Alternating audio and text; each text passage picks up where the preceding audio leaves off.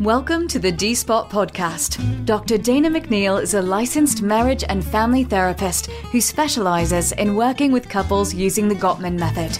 Her evidence based practice provides support for the wide range of relationship issues that modern couples face. By using her open, affirming, and outside of the box thinking, Dr. Dana is able to approach her work with couples by bringing both insights and tools that reflect the realities of today's complicated relationships. Dr. Dana features guests on her podcast that include a unique array of celebrities, CEOs, influencers, and everyday folks who are all working on navigating new conversations about how society views what goes into a successful relationship. And now, Here's your host, Dr. Dana McNeil. Hello, and welcome to the D Spot podcast. I'm Dr. Dana McNeil, and I'm your host for a podcast that is all about relationships and the people in them. Our goal in this show is to change the conversation about going to couples therapy and explore what defines a healthy relationship. So, today I am excited to be in conversation with Dr. Josephine McNary. And you are a new person in our world. So tell us a little bit about you. Like, what do you do? What does your practice focus on? You have a podcast. Tell us all the details. Oh. All of this. Okay. So I'm a general adult psychiatrist and head of a group practice called CalPsychiatry. Um, I've been in practice for about 15 years myself. Um, and our practice at this point has 16 doc- to 16 psychiatrists amongst multiple locations throughout California, including the San Diego area. And so we have two doctors in the San Diego office at this point, and we're working on growing out that practice. Um, our group is known as being very collaborative, wanting to be in frequent communication with the treatment team, um, collaborating care, making sure that just everyone is on the same page and um, just working together for best outcomes for our, for our patients. So talk a little bit about that because I think people who are listening, number one, may not know the difference between a psychiatrist and a oh. psychologist. And what do you mean when you say you work collaboratively?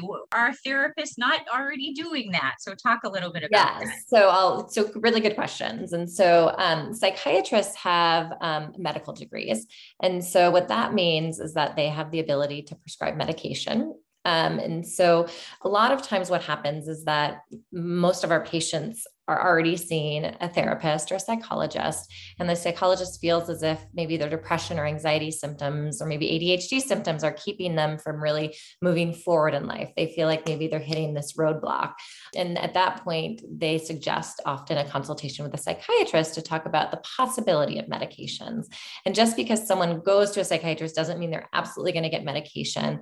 We think of it as more of an educational you know meeting where we can talk to them about what some options might be what expected outcomes could be what the negatives would be of medication. And we just treat it as kind of educating people about some different tools that they might have in their tool bag to help them feel better and move forward in life. Which as someone that works with clients myself i'm thrilled to hear that your group wants to be collaborative because that is not always what we find with our partners. So that's meaningful to me as someone that sees clients on the front line every day that mm-hmm. that's thank you for for being available for the therapist to be able to collaborate. So so also let me talk so what collaboration is just to kind of answer all your questions.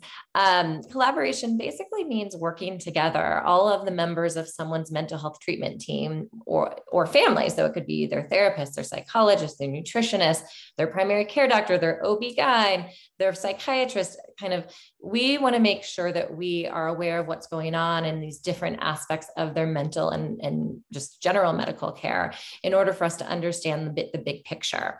And yes i mean that that should be what happens in mental health treatment but sometimes it doesn't always happen due to so many different factors. Um, and so we are just known in the community amongst uh, therapists and psychologists that we work with as approachable. We want to hear from you. We want to discuss cases um, because patients really feel better cared for if they know that everyone's in communication. Yeah, this is a big deal. This is our life, right? And so knowing that all of the providers that you have in your life are chatting with each other is meaningful. It is. So yeah. thank you for what you do. So I know that your practice has a specialization in women's productive health. Tell me what that means so that if I'm listening and I'm like, I'm a woman, what's my productive health? How will you help me, Dr. Josephine? Yeah. What would you be doing? Well, so I, all of the doctors on our team have this as a specialty. It's something that we're all very passionate about. And so, what women's reproductive mental health is, um, actually, I have a podcast. I just did a hundredth episode on ah. women's, women's, maternal mental health, but um, and I can talk about that later. But it really is anything related to the reproductive lifespan of a woman, and so it could be issues related to mood shifts around your period. It could be related to questions about wanting to conceive, but not sure because you are relying on certain medications to help maintain your mood or anxiety. It could be related to um, feeling depressed or anxious because of infertility. And then we move on to talking about, you know, managing um, women who are on medication during pregnancy in a safe way and then kind of moving then into the postpartum period um, in terms of decreasing the risk for developing postpartum depression by being very aggressive in treating mental health issues that arise during pregnancy or in the postpartum period. And it can also even extend to say perimenopause or menopause. Um, and so it's a pretty wide range. Um, it's most of a woman's lifespan, but it's just kind of thinking about those specific times and how um, mental health treatment might be kind of more specialized based on those specific life situations and, and periods.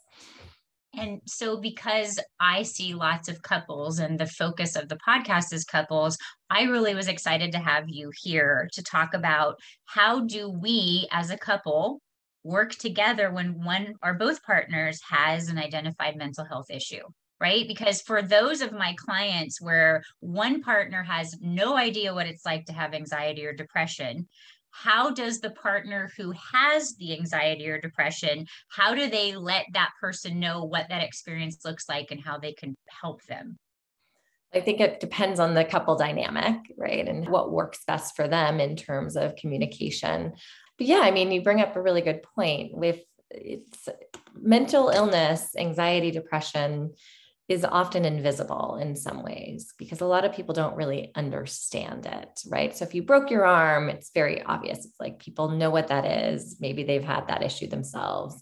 But with mental illness, the suffering is often quite silent and mysterious to other, other people. They just don't understand the suffering. But uh, most, a lot of people do. I mean, a lot of people deal with anxiety or depression. But in a couple, let's say if one member of the couple has never really had to deal with those struggles, it is a challenge. And so I think just making sure there's the couple find strategies to be able to effectively just kind of report levels of distress, right, in a way that the other partner can really internalize and understand. They may not fully understand everything, but they may understand that their partner needs help and how they might be able to think about kind of providing that support for them. So, if let's say we have a couple that has recently had a baby and the female is reporting dealing with postpartum depression and her partner is not understanding what that is or what are the symptoms or how it impacts her what would you want them to know about the impact of of that on not only the person that is experiencing it but maybe how it's going to roll over into the relationship. Well I have the luxury of seeing women through pregnancy into the postpartum period. Not always. Some women mm-hmm. come to us, you know, right in the postpartum period, but those are conversations we actually have to prepare the couple um, because it is, we're really talking about major life transitions, yeah. right? In terms of, okay, how let's anticipate what these transitions might be. We can't anticipate everything, but how are we going to try to get support? How are we going to try to be flexible with changes in the relationship? Um, and how are we going to find ways to really have a forum for us as a couple to discuss, you know, our frustrations, dissatisfactions, desires. I think it's all about kind of understanding and, and learning how to communicate in an effective way what would be some of the symptoms that I would expect to hear that a client was having if they were finding themselves in the midst of postpartum? So, you know, there's something called postpartum blues. It's, you know, right after delivery, where up until, you know, a bit of time in the postpartum period, where someone's just kind of feeling down, blue, tearful. I mean, there's a lot of hormonal shifts that are happening. That's kind of an, an appropriate, expected response for new moms. It's when it becomes more significant and um, severe, that's when we start worrying about postpartum depression. When the mom's feeling so overwhelmed, it's hard for her to take care of the baby. The mom is feeling so anxious, even if the baby's sleeping, she can't sleep those are kind of big ones. The mom, I mean, I think there's this expectation that you know when you're a mom you see your baby and if you're filled with pure joy and, and love. And I, that does take some time for some women a lot of women. But i think if a mom feels that it's just absolutely impossible to be able to feel any joy from the baby. I'm sure that doesn't happen all the time, but there are glimpses of it even in the midst of sleep deprivation and stress. And so those are kind of the signs I would say where it just feels like the mom just isn't functioning, you know, to her full ability, though understanding that this is a huge transition and yeah. it's hard to know what her full ability is because she's never gone, well, in some cases, she's never gone through this before. You might also compare it to previous postpartum periods. Is this different? Does this feel different? Does this distress feel more significant? Is there something that a partner would want to look for as a sign that maybe they should help their partner get some additional support or come see someone like yourself if they were noticing some signs or symptoms from a partner? Well of course if the mom is ta- if on the most severe side talking about suicide right that's obviously or talking about harming the baby of course kind of moving more in from that though mom is not taking care of herself. Um, mom feels so anxious like i said she can't is having a hard time sleeping when the baby's sleeping. Mom is overcome by worry or overwhelm um, i think as a partner you got to start brainstorming like how do we help provide more support but also how do we give her some mental health support as well?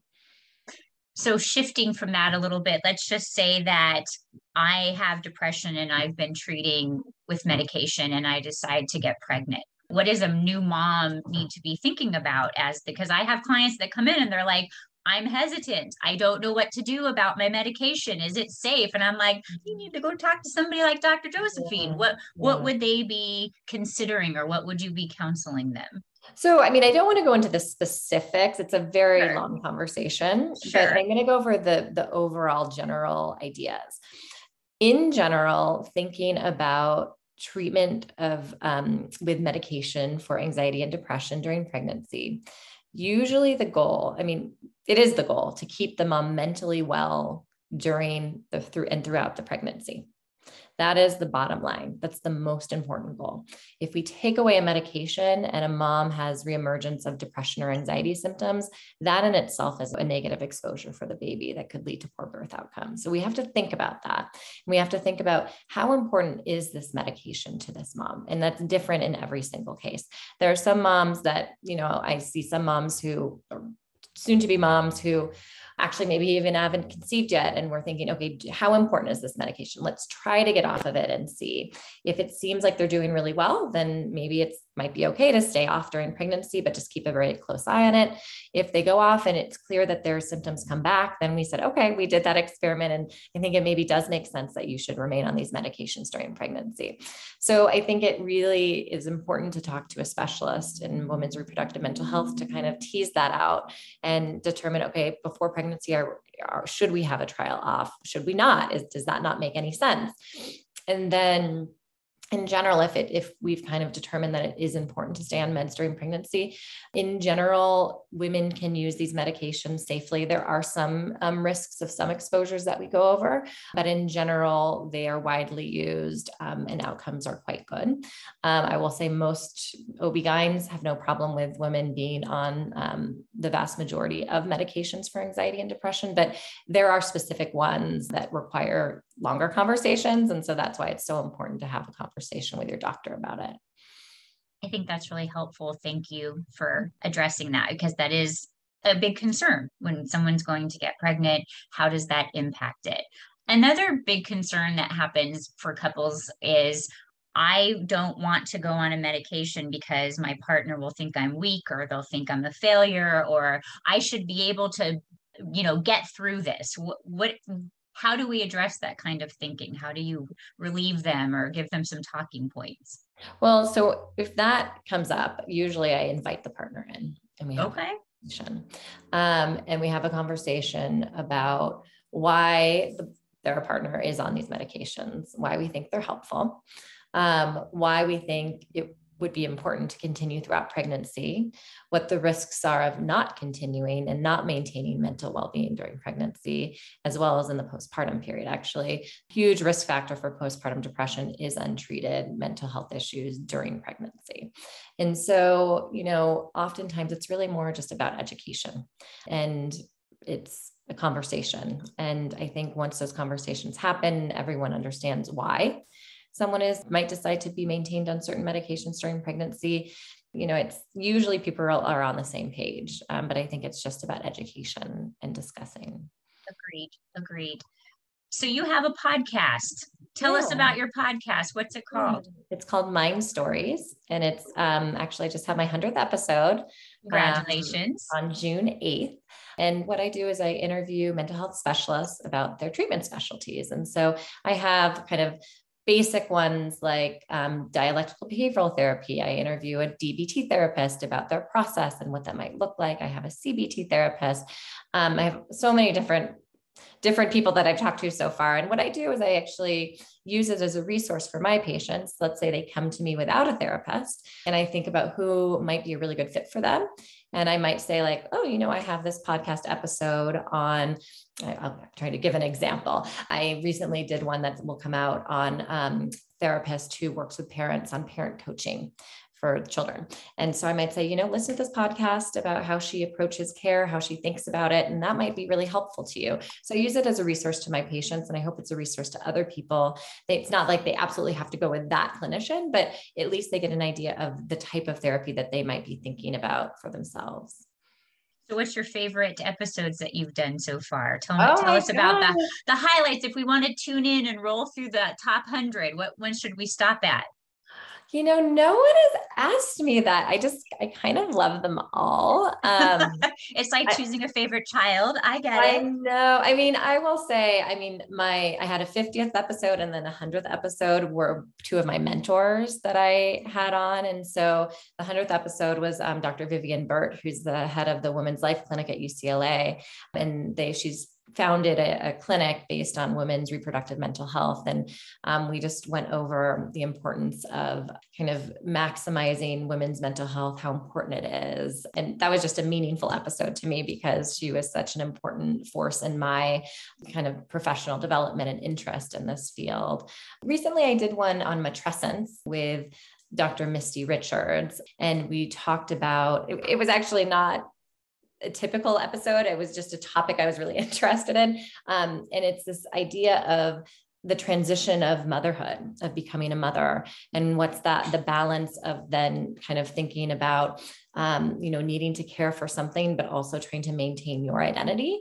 And so I thought that was a really interesting episode, but that was not on a specific. Um, I'm like, I don't even know what that word was. So thank you for that. Yeah, yeah I did one, I did a really interesting one um, on election anxiety.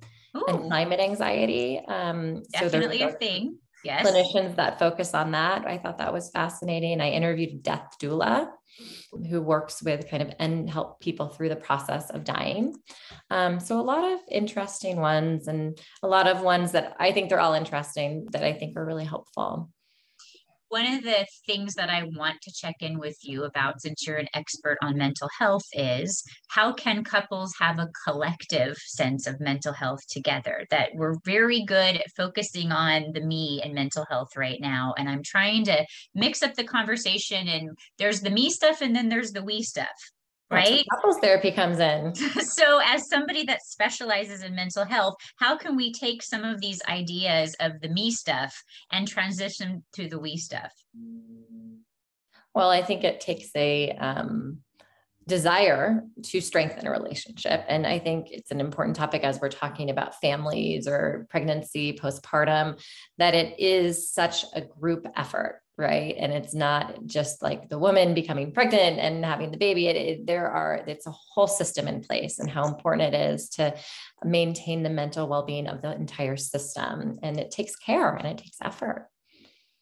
So this may be out of your scope but along this lines of like bringing a new member of the family home one of mm-hmm. the things that i hear my clients kind of get confused about is when do we introduce other people into that relationship? Do we have to bring parents in? Can it is it okay that we just have some time bef- ourselves before we introduce other family members? And how do i hold a healthy boundary around that? What did, do you have advice for those couples?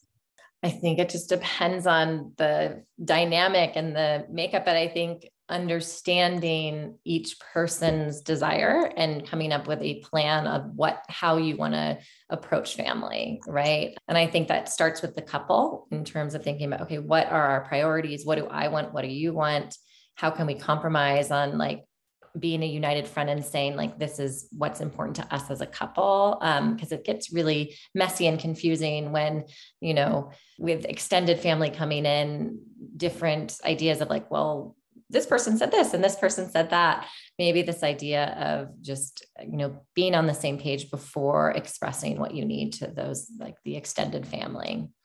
And giving permission to bring in support if you want it, right? I think so many new parents are like, I'm supposed to be able to do this all myself, and I'm supposed to be okay with sleep deprivation, and I don't need anybody to let me go take a shower. I don't need to hire anyone to do that. So I guess normalizing also that it's the reverse is also true that you can have somebody come there the same day if you want, because it's what makes sense to you as a couple. Right.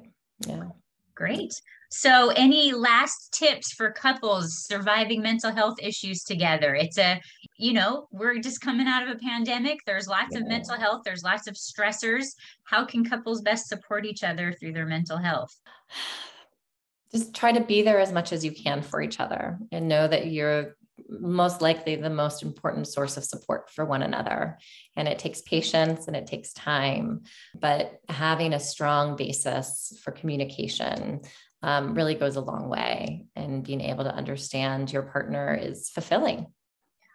If I need to have a conversation with my partner that I suspect that maybe they should go see a psychiatrist that maybe there's something more severe than you are getting a little burned out and we need to take a vacation or you need to chat with a therapist how do they approach that conversation with kindness and tenderness from your perspective it depends on how they approach with kindness and tenderness. So what their style is is probably what's going to be the best. So whatever works in terms of um, kind of their usual style. Um, so I, I, think it's kind of hard to answer because I it depends, right? And it depends what the partner typically responds to. But I mean, introducing it slowly, non-judgmentally, this desire to say, you know, I just want you to feel better. I want you to, I want you to be able to get the help you need so you can live a better life. I see you're suffering. I really appreciate how you've been able to kind of normalize this need to have these conversations and that we are supposed to have mental health issues. We are supposed to need support. We aren't supposed to have to do this on our own, and that there's compassionate care like yourself that even though if it's been scary or hard to come forward that you're going to be met with love and care and kindness so i i really appreciate that you exist in the world and i've oh, i've loved having you as a guest to kind of give us some more information about who you are and your practice. So, if anybody listening wants to find you, how do they do that? Well, they go to um, www.calpsychiatry.com. And on that, um, you can see all the clinicians. Um, there's a lot of important information on there, just kind of interesting information. We have two psychiatrists, Dr. Federoff and Shaw, in the San Diego area. And yeah, we just, that's probably the best place to find us fantastic. And that would be for anybody that's in California. Do you have mm-hmm. telehealth available for them as well? Fantastic. The world has gone to telehealth. So I'm glad yeah. that you have those available for them. Thank yeah. you so very much. I really appreciated having this chance to chat with you and to get to know you a little bit more. Yeah. And you were as delightful as my Sarah said you would be. So oh, thank you so much. I appreciate being on. Thanks for your time. This has been the D Spot Podcast with Dr. Dana McNeil. To learn more about Dr. Dana's practice, simply visit us at www.danamcneil.com.